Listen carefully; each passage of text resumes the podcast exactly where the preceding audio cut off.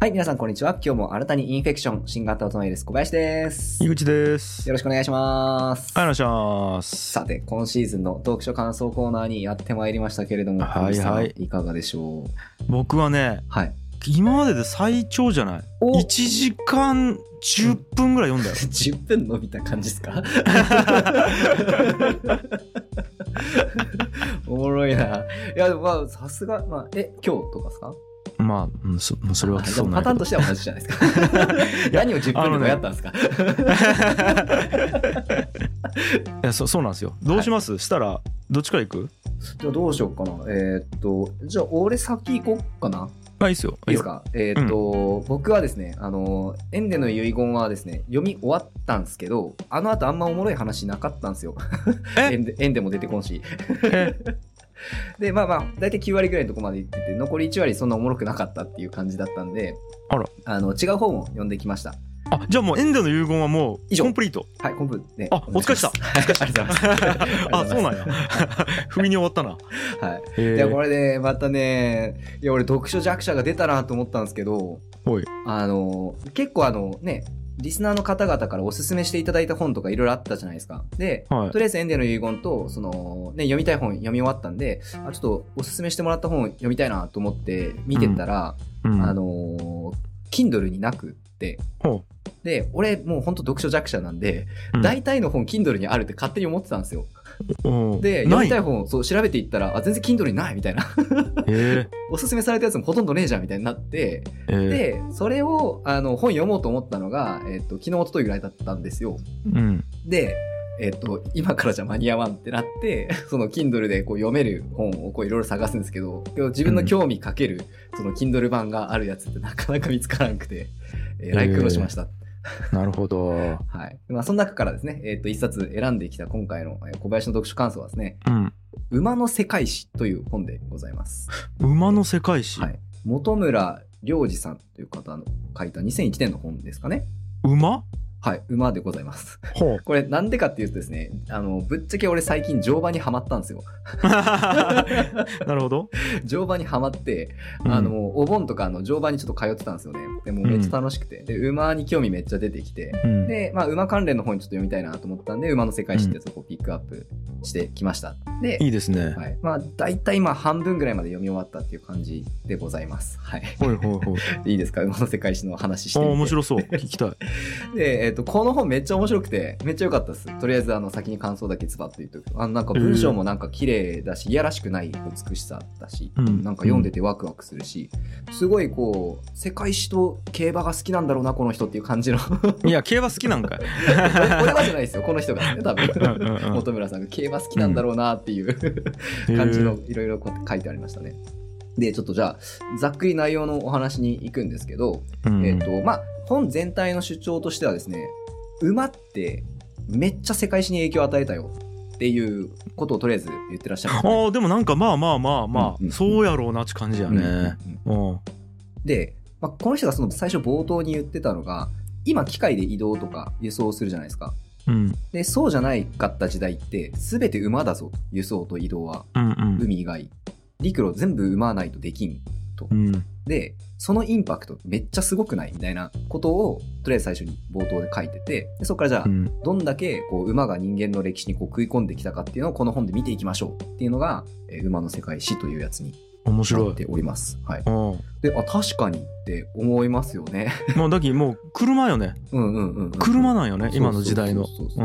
で、この人が最初に言ったのが、えっと、速度の概念って多分馬が出るまでなかったと思うよみたいなことを言ってあったんですよね。速度の概念。まあ、要は、そのスピーディーにそれをできるっていうようなことって、あんまりその昔はなかったと思うよみたいな、馬が出てくるまでっていうことを書いてあったんですよね。おうまあまあ、なんか、その辺の話も多分後半で出てくると思うんですけど、まあちょっとうん。ざっくり紹介していくとですね、まあこの本でちょっと書いてあって衝撃だったのが、哺乳類、人類が登場してから、えっ、と、まあいろんな哺乳類がおるよねと、周りに。うん。で、えっ、と、いろいろ生まれてはき絶滅したりとか言って、まあ人類と共にいる哺乳類って4000種類ぐらいおると。うん。で、今人類はその哺乳類の頂点やみたいになってはおるけれども、うん。シャキッと飼いならせとる哺乳類ってせいぜい10種類ぐらいやぞと。まあ、犬、猫、牛、豚、ヤギ、羊、ロバラクダ馬ぐらいうんうんみたいな感じだったんですね。うんでじゃあその動物たちしか、えっと、人間は飼育しようとしなかったのかというとそうではないと。こう歴史を紐解いていくとさまざまな動物をこう飼育しようとトライした形跡はあるんだと。で、うん。その中でも数種類の動物がなんとかその適性にはまったということで人間に家畜化されてきたんだとうん。いうふうに書いてあったんですね。うん。でその中でも馬は奇跡的に歯の形ですね。隙間があるんですよ。うん。歯の形に隙間があって。そこにバグのハミっていうやつをかませるんですよね。うん。でこれによって運転することが可能になったんですよ。うん。でこの奇跡的にそのそこにハミをかませる隙間がある動物っていうのがおったと。こいつが馬だという話から入っていくんですよね。ほまあまあ面白くて。なるほどなるほど。うなるほどもううん。フックがあったんやそこに。そうそう。かけかけるところがあったんですよ。なるほど。面白いってなってちょっとそこから読み進めていくんですけど、うん。で大体馬が人間に飼われ始めたのが、うん。あはっきりは分かんないんだけど一番はっきりしてるところでいくとまあ紀元前3000年4000年ぐらいからは、まあ、形跡があると。うん。でもっと古いやつでいくと一番最古ので6000年紀元前6000年今から8000年前ぐらいですよね。うん。ぐらいにもう、えー、と新石器時代かな。石器時代ですね。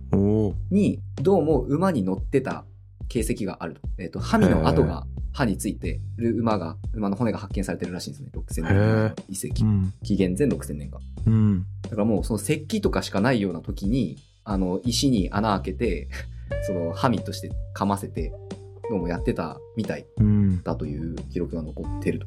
うん。ぐらい馬に乗るっていうのはかなり昔からやってることなんだというのがまず冒頭書いてあったんですよね。はいはい。で、えっ、と、そして馬がそこから人間にまあ乗られるようにどんどんなっていくと、最初はまあ、どういうふうに書いてあったかな。あのまあ馬に乗ったりはするけれども、まあ、かなり一部の限られた特殊スキルで、まあ、好きなやつだけがやってたんでしょうぐらいの、まあ、書き方してあったんですよね。うん。で、えーとまあ、そこからだんだんこうやっぱ有用だっていうことになってきて使われ始めたのが大体3000紀元前3000年ぐらい前らへんと。うん。鉄器が出てくるちょっと前ぐらいですかね。でこの頃にやっぱ戦争にかなり使われてたっぽいんですよ。で一番そのインパクトがでかかったのがあー輸送とかもそうなんですけど戦車への利用が一番インパクトが大きかったというふうに書いてあったんですよね。戦車への利用？あまあそうそうそう、えー、と要は馬があるから戦車があるっていうことなんですけどはい。古代の戦車あるじゃないですか。馬が引いてその荷台に人が乗ってて。あはいはいはい。荷台を馬がダーって引いていって。うんうんうん。でそこの荷台にこう槍とか弓持った人が乗っててみたいなうんうん。やつ。でこれをあの戦争に使い始めたっていうのが、えー、と一番インパクトが大きいっていうふうに書いてあったんですよね。うんうん。でイメージしてみてくださいよと、ね、我々が歩兵で向こうからあれが向かってくるんやぞと。で、それまで馬に乗るみたいなこと考えたことない人がそれに立ち向かう時バリ怖いでしょみたいな。確かに。まあ今のイメージでいくとあの暴走族が鉄パイプ振り回しながらバイクで襲いかかってくるみたいな感じですよね多分。そうよね。で超強いっすよねやっぱ。超強いと思う,、うんうんうん。これ確か古典ラジオのねモンゴル変化なんかであったんよね。チンギスカンの時にいやもうどれだけ馬が強いかっていう話をうんうんうんうんあったよね、うん。ありました。で、俺も、あのーその古典ラジオのモンゴル編聞いてたんで、かなり、うん。あの、そこに近い話がいっぱい出てきたんですけど、うん。まあ、とにかくその戦車持ってるっていうのはもう、なんですかね、当時の武力の、なんていうか、その、もう要、うん。今で言ったら、極端ですけど、核弾頭持ってるみたいな感覚ぐらいですかね。うんうん。戦車持ってたら基本勝つみたいなはいはい。感じだったらしくて、その、戦車の台数でやっぱ勝敗が基本決まるみたいな。はいはいでそのなんか特徴として書いてあったのが紀元前1000年ぐらいのヘブライ人の王様うん。のソロモンっていう人がエジプトに馬を仕入れたい。で戦車を売ってくれみたいなことでまあ交渉してたらしいんですね。でそこからかなりの馬と馬車を仕入れて、えー、とソロモン王っていうのはどんぐらいだったかな？56万頭の馬をその所有してたことになるらしいんですよ。ほうほう。ただ、えー、と旧約聖書でそれボロカス叩かれてるらしいんですよへえその要は異民族に馬なんかこいやがってみたいな そのもうボロカス叩かれてるらしいんですよね。ぐらい不名誉なことであったにもかかわらずやっぱその馬の調達っていうのをせざるを得なかったんだ当時のあの為政者はっていうことを書いてあって。なるほど。なるほどなるほど。っていうようなところだったんですよね。やっぱり紀元前3000年ぐらいからその馬車になったりとか馬に乗って戦う人たちが出てきてとにかく強いと。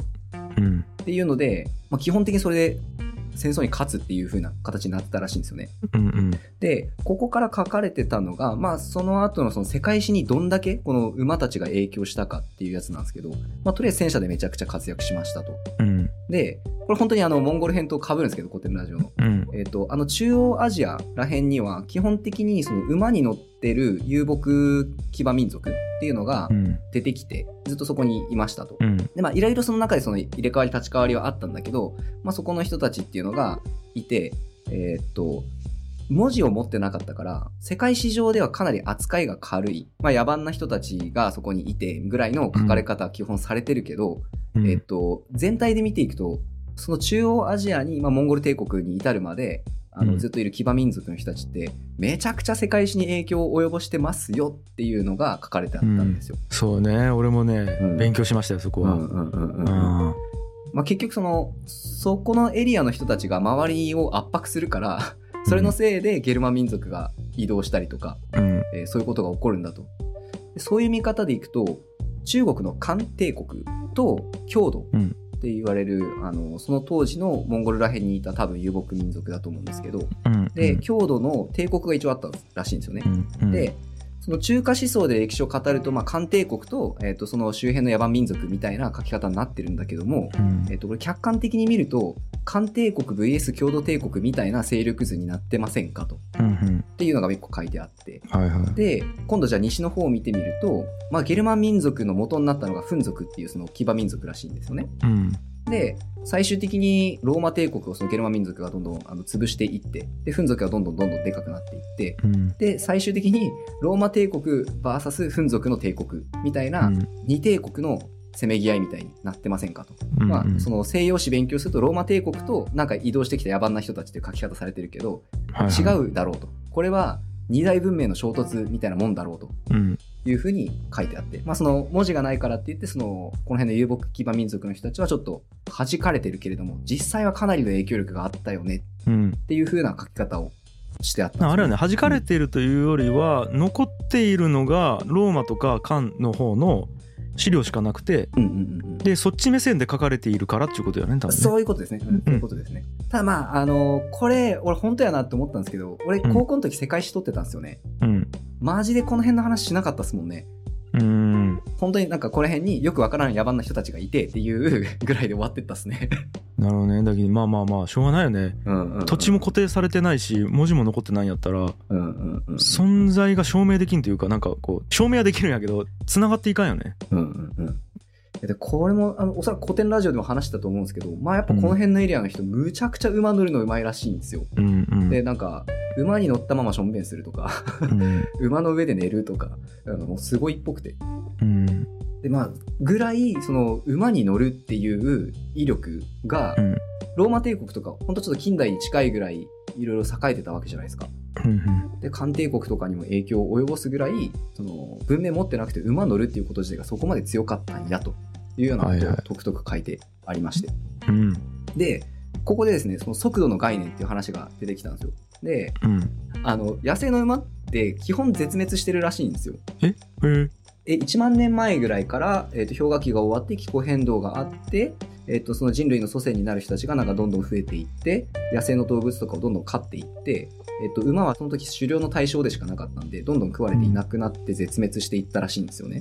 へえで野生の馬として生き残ったのがもう1種類だけになってしまって、うんえー、と中央アジアら辺に生息してったんだと。うんで、えっと、それとは別種みたいなんですけど、そのあたりから家畜化された馬っていうのが出てきて、えっと、うん。今世界中にいる馬っていうのは基本的にその最初家畜化された馬の系統らしいんですよ、全部。えー、え今は野生の馬おらんのほんなら？えっと、中央アジアら辺に野生の原産種が一応いるのかな？か、ただまあ、この本じゃないところで見た話では、野生の馬って絶滅してますっていうのは聞いたことはあるんえですけど。ー、確かにイメージないねうんうんうん。野生ので今野生にいる馬っていうのは一旦家畜化されたものが逃げ出したりとかしたやつの子孫らしいんですよね。はあなるほど、はい、でどういうことかというとアメリカ大陸に、うんえー、と馬がいなかったっていううん話なんですね。えー、と大昔は馬がいたんだけれども氷河期終わっってそうなってからは、まあ、人間が狩り尽くしてしまったアメリカ大陸には、えっと、馬がいなかったと。うんでこの馬がいなかったということがその例えばインカ帝国みたいなのが出てきた時に、まあ、ユーラシアよりは明らかに遅れてたわけじゃないですか。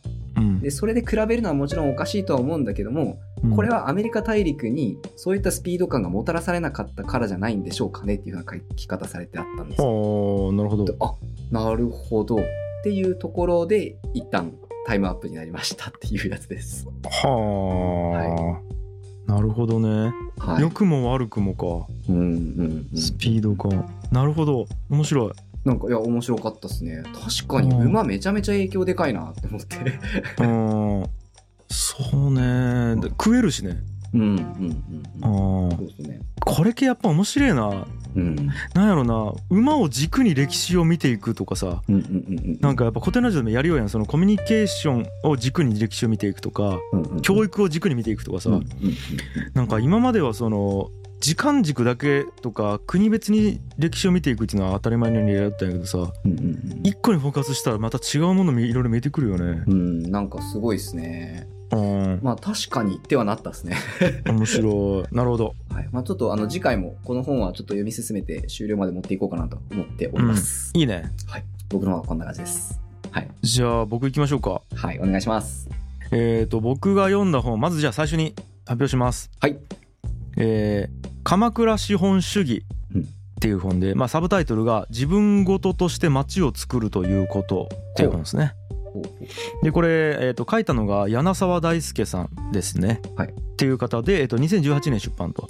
で、まあ、まずこの柳沢さん何の方かっていうと、うん面白法人カヤックの代表取締役の方ですね。はいはいはいはいはい、うん。はいであの今一応カヤックざっと説明すると,、えー、と一応1998年に創業された会社で、まあ、あの法人なんですね。株式会社なんですけど面白法人カヤックっていう、まあ、名前で、まあ、作ってる株式会社なんですね。うん。うんでもともと IT クリエイター集団なんですよ。だから、えっとオリジナルウェブサービス作ったりとかあとウェブ制作やったりとかあーソーシャルゲーム作ったりとかあとゲームコミュニティ運営したりとかあと e スポーツやったり VR やったりみたいなことをやってた会社なんですよね。で、えっと今はまたさらに地方創生みたいなこともやってるっていう会社うんの代表の方が書いた本なんですよ。ですね。えっとまず、えーなんでこの本選んだかっていう話からしたいんですけど、はい。あさって話すからです僕。え？柳沢さんと。なるほどなるほど。はいはいはいはい あのはいうん。どうせ資料として読んどこうと思ったんで、うん。うん。ついでにこっちでも話そうと思ってるっていう。一石二鳥狙い。ね っていうか時間がなかったからもうこれをここで紹介するしかなかったっていう、はいはい大事大事大事大事です。あのちょっとワークショップというかトークイベントで柳沢さんと話すんで、えー面白いですね。うんで今ちょうど読んでるとこやったんですけども、はい。えーまあ、まずその柳沢さんなんですけど、うん。鎌倉出身なんよ。うんうん。で鎌倉でやってるかでいうと、本のタイトルにもなってる「鎌倉資本主義」っていうくらいなんで鎌倉でやってるんですけどももともとその柳沢さんとあとカヤックを立ち上げたメンバーがあと2人おるらしいんやけどその3人が鎌倉出身やったんや。うんそうで、えーと東京とかで会社入れよったんやけど、まあ、ちょっとなんとなく、えー鎌倉に移そうやみたいな感じになって今鎌倉でやり始めてみたいな。うんでそこでうーん、まあ、2018年の春に町の社員食堂っていう場を作ったらしいんですよ。あの要は社員食堂を作るってなった時にうん。この本何かっていうと、まあ、その鎌倉でうん。地方を盛り上げるっていう活動を今やっていて、うん。カヤックとしてね柳沢さんが。で、えー、とそれの言うたらまあうんレポートというかはいはいはい。あの何を考えて今こういうことをやっててでこれが他の地方にとってはどうかみたいなものの本だよね。説明した本というか。うんでまずなんでせっかくだからその町の人たちも食べれるような町の社員食堂みたいなのを作ろうってなって。で飯食いながら話せる場っていうのを作ったと。うん。でそこで地元企業とかその地元の飲食店とかを巻き込んで、まあ、新しい地域活性化コンテンツとして、まあ、なってて。で今やってると。でこれが実は資本主義を考える上でのヒントがめちゃくちゃ詰まってるんじゃないかっていうことでこの本を書いたっていう。ほなんですよ。だからこれねうん。地方創生とかを考える本なんやけど、はい。結局行き着くところは資本主義って何ぞやを考える本なんよ。うほうほう。ほいやだってそのエンデの遺言ううんうん。からのねパスを受けて話そうと思っちゃったんやけど、はい。いや読まんかったんかいっちゅうことないけど なるほどですね。連携プレーが。そう。そうそうすいませんで 馬に行ってしまいました。うまかいっていう馬に行ってしまいました、まあいいんやけど。うんそうなんや。でえっ、とまあ実際その面白法人回復っつうのは、えっと、理念があって、うん。えー作る人を増やすっつうのが会社としての理念だよね。要はクリエイターを増やすっていうことよね。うん。で、えー、とまず自分たちが面白がろうと。で、うん。次に周囲からも面白い人と言われようと、うん。で誰かの人生を面白くしていこうっつうのがこの会社の、まあ、コンセプトなんやけどそれでいろいろ IT の世界でやってきたものをうん。生かして何が面白いか逆に何が面白くないかっていうのを徹底的に考えた上でこの町の社員食堂っていう場作りやってると、うんうんうんうん、これをちょっと紹介しますよっていう本です。はいはいはいうん、あ社員食堂の紹介がメインえっ、とまあちょっとねまだ全部読んでないんあでちょっと そうですね下手なこと言えですね そうなんですよ。多分そうなんじゃないかな。思ってますと。うん。まあそもそもうん。地方に行っていろんな活動をやっぱ研究したらしいよね。見てると、リトル東京多いよねと。要は東京の、まあ、縮小版みたいなことをやろうとしてる人ってめちゃくちゃ多いですよねと。なるほど。はいはい、うん、でその中でじゃあ面白法人であるそのカヤックさんがうん。面白さって何なのかっていうのを定義しようっていうことでまずそこから始めたと。うんあそうすると面白さは多様性なんじゃないかっていう今結論に行き着きましたと。うん。ん。だから、えー、とその地方で作るべき社会っていうのは多様性が認められる社会うん。だったり、ですなわち一人一人が輝く社会。うん。で一社一社が特徴的である企業社会うん。うん。だったりあと地域ごとに特徴がある地域社会うん。うん。みたいな。こういうものを作っていくっつうことが面白さにつながっていくよねっていう話うん。なんですよ。でじゃあ、えっと、その中でやっぱ資本主義っつうのはどうしても出てくると。うん。じゃあ従来の資本主義が抱えてる問題って何ですかっつうのをまあいろいろ考えたりとか調べたりした結果、はい。まあ、大きく2つにまとめられますよと。はい。それが1個目が地球環境の汚染、はいはいはい。うん、要は資本主義が進むとどうなるかってことね。うんうん。うん。地球環境の汚染。でもう1個は富の格差の拡大、うんうんうん、この2つがまあ資本主義抱えてる問題ですよとう。んうんうん、でそもそもなんでこうなるかっつうとそれは当たり前ですよねと。うんだって GDP 上げ続けるのがいいっていうのを誰かが定義しちゃったからでしょうと。うんうんなんだよね。そりゃそうなんやだき、えー、と資本主義の中で国が良くなるっつうのは GDP 上げ続けるのがいいってなると、うんそりゃ資本主義が進んでいくよねっつ。う。いうんうん。指標ができたっていうことはめちゃくちゃ大事だと。はいはいはい。でもまあ最近言われてて当たり前なんやけど果たして GDP 上げ続けることがいいことですかって話よね。うんうんうん、だって GDP 上げ続けるのっち無駄を増やしたら GDP 上がるんよ。うん例えばうん。えっ、と遠くから人を呼んだらうん。交通費として売り上げた月 GDP 上がるし。うん。じゃあ食品も地産地消でやるんじゃなくて海外とかから買うとそこでいっぱい金払って売り上げたってっていうの金の移動がいっぱいやるとうん GDP 上がっていくやん。うんうんだからたくさん稼いでたくさん無駄遣いすると GDP 上がっていくわけよ。うんうんこれって本当に正しいですか？地球にとって？みたいな話うん。から始まるよね。そう。でまあもちろんそのカヤックさんも株式会社でやってるんでうん。経済成長ゲームとしてその資本主義を捉えた時にうん。それが正しいっつうことはもうもちろん否定しませんよと。はいはいはい。だから否定するんじゃなくてうん。その経済成長ゲームの楽しさプラス同時に精神的豊かさだったり幸福感っていうものを指標として入れていくっていうことが必要ですよねっていう話をする。うん。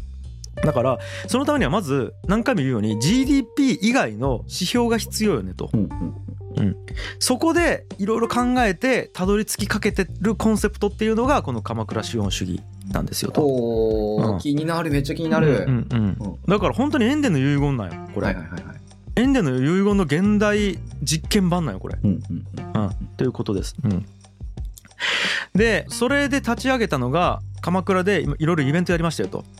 で、えっと鎌倉を盛り上げるためにうん。何か、えっと皆さんアイデアないですか？みたいなそのワークショップイベントみたいなものをやったよね。うん。これが鎌コンっていうやつなんだけど、まあこれちょっと後で説明するけどイベントをバーッと通してずっと鎌倉で地方を盛り上げるっていう活動をしていく中で地域資本っていう考え方を自分の中で確立しましたと。なるほど。やはいはい。柳沢さんが。ううん。ん、でじゃあその地域資本って何かっつうと大きく3つに分かれてます。それは地域経済資本、うん。これは経済っていう言葉通り財源とか生産性を持っているっていうことね、うん。資本として。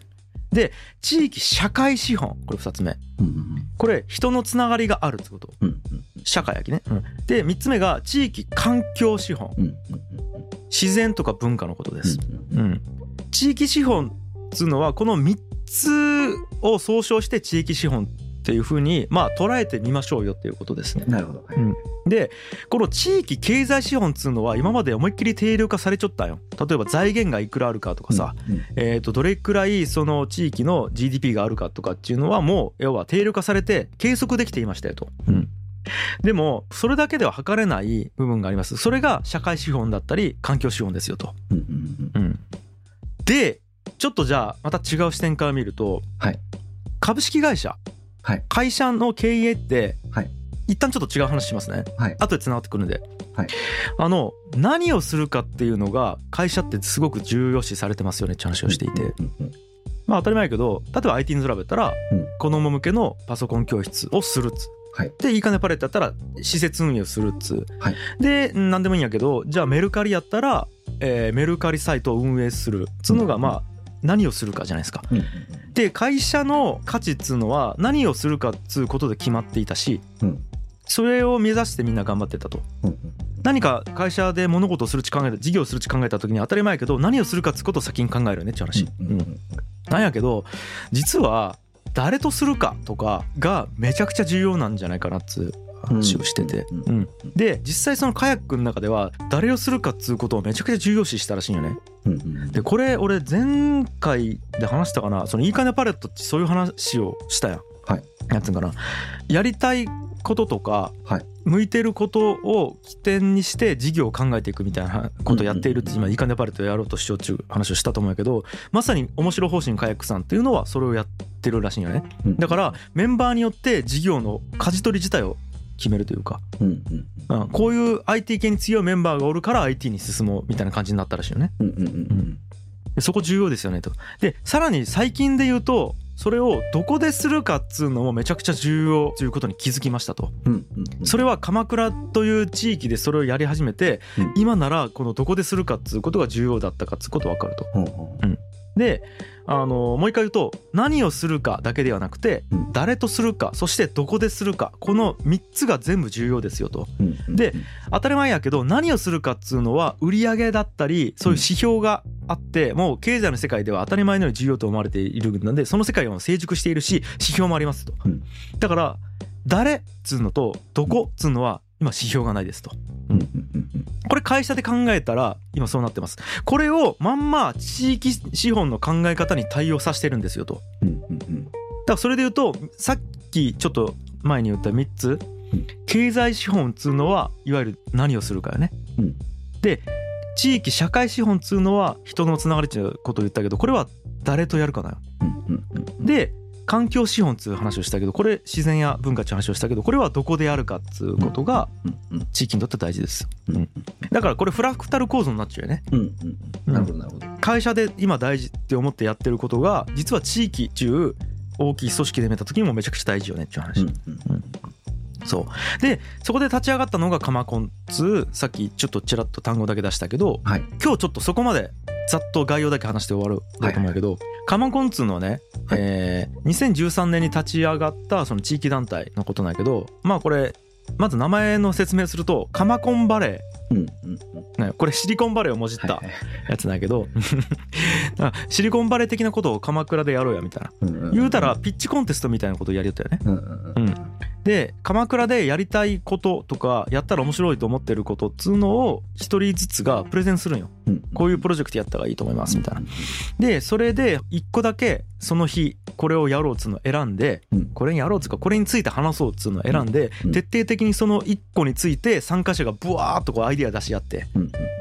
で実現まで持っていけたら持ってこうみたいなことを月1定例でやるようイベントなんよ。うん、でちなみに言うと2018年の7月これ書かれた段階ではい257プロジェクトのプレゼンが行われておりうんその3割ほどがいまだに継続して実施されちゃうらしい。すごいよねこれ。うんうんうんアイデアベースでバーチ集まってやるやつったことが3割マジでやれようちゅう相当すごい。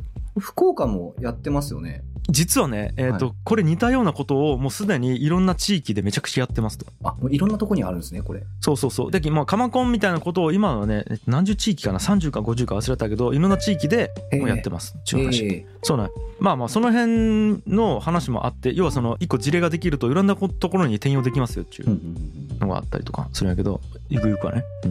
うん、で、これやって何が良かったかっつうと、はい。まあ一言で言うと、自分事として街を作るっつうことにめちゃくちゃ効果的でしたっつう、うん。結果的にそうなりましたっつう。うん。これが本のサブタイトルだよね。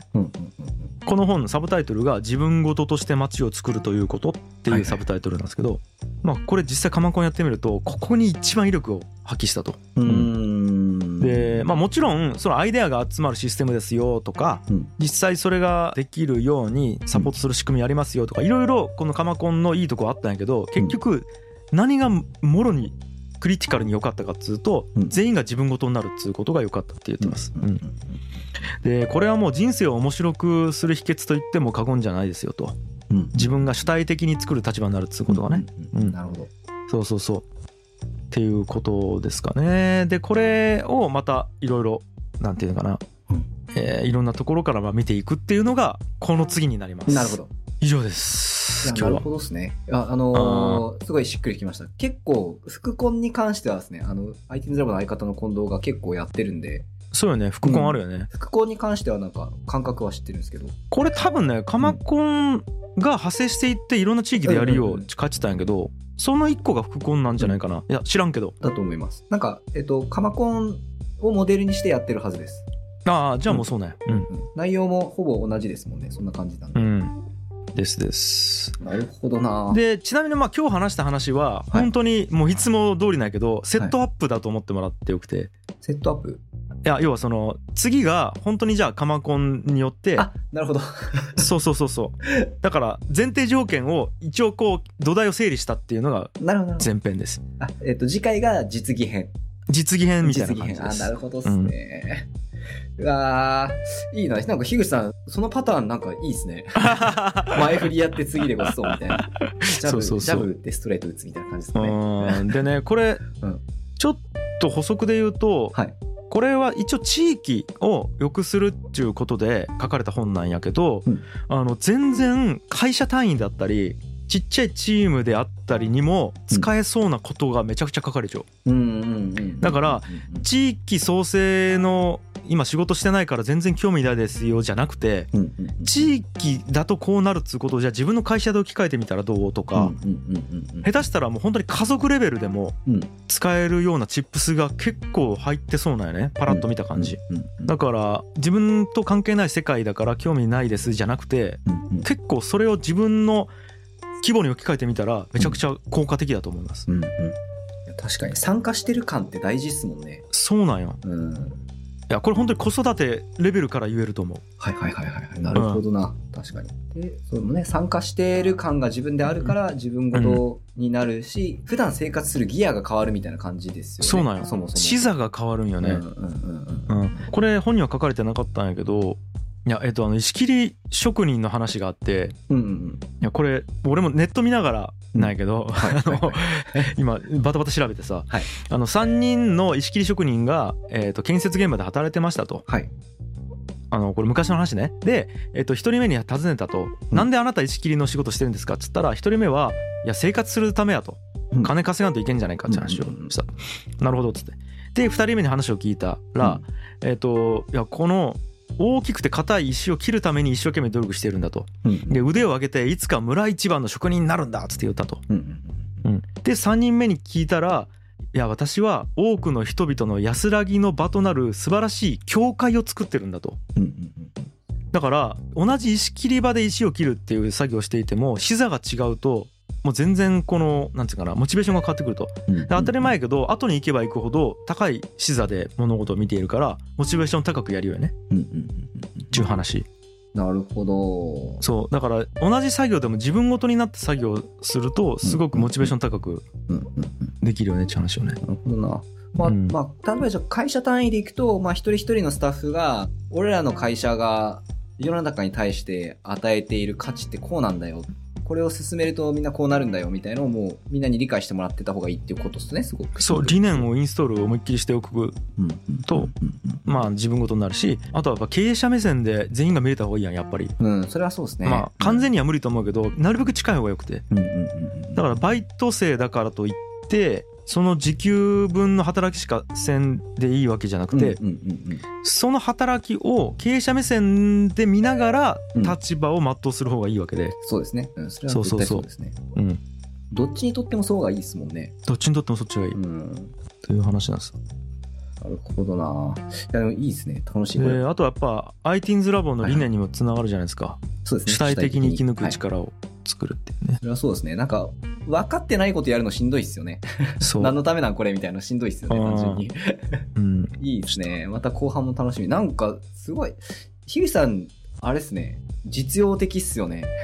あのなぜかというとねうん。簡単に読めるやつしか読んでないきねこれ簡単なんですか？結構難しそうに聞こえるんですけど。あそうなん？うーん、うん、うん、うん。いやだってそれはエンデの遺言よりはあ、まあまあ。さとかあのミームのやつよ。利己的な遺伝子とかはなんつうんかさ、うん。そもそも学問として難しいじゃないですか、うん実用的なことって意味はわかるきさ、はいはいはいはい。うん、なるほどな。なんかまあでも好みなんでしょうね。俺ももうちょっと実用的なの読みたかったんですけど、なんか馬の世界史行っちゃったっすね。うん、ちなみにね、うん。本当は俺もそっち読みたいんですよ、はいはいはいはい。うん、でもなんかねちょっとあさって登壇するんで イベントに。必要に駆られて、必要に駆られて。そう。そうそう。う わでもすごいですね。カヤックの代表の方と一緒にめちゃくちゃすごい。ああそそれが？いやいやそれはもう本当にねあのカヤックの方に古典ラジオのファンの方がおって。うーん。それで一回イベントで登壇させてもらってその方とトークセッションしたんよ。へえ。ただそれで面白がってくれて呼んでいただいたっていう感じで、え。ーいいですね、うんいいですね。うんさすが。嬉しいですさすが。どんどん表に出ていきましょう。いやいやでもまあまあもう僕でよければって感じ裏ではですこんな怪しいポッドキャスト配信しながら。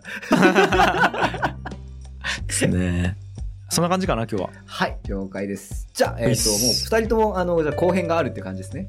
ありますはい。じゃあ、えー読書感想後編をお楽しみに。えー今回はここまで。ありがとうございました。ありがとうございました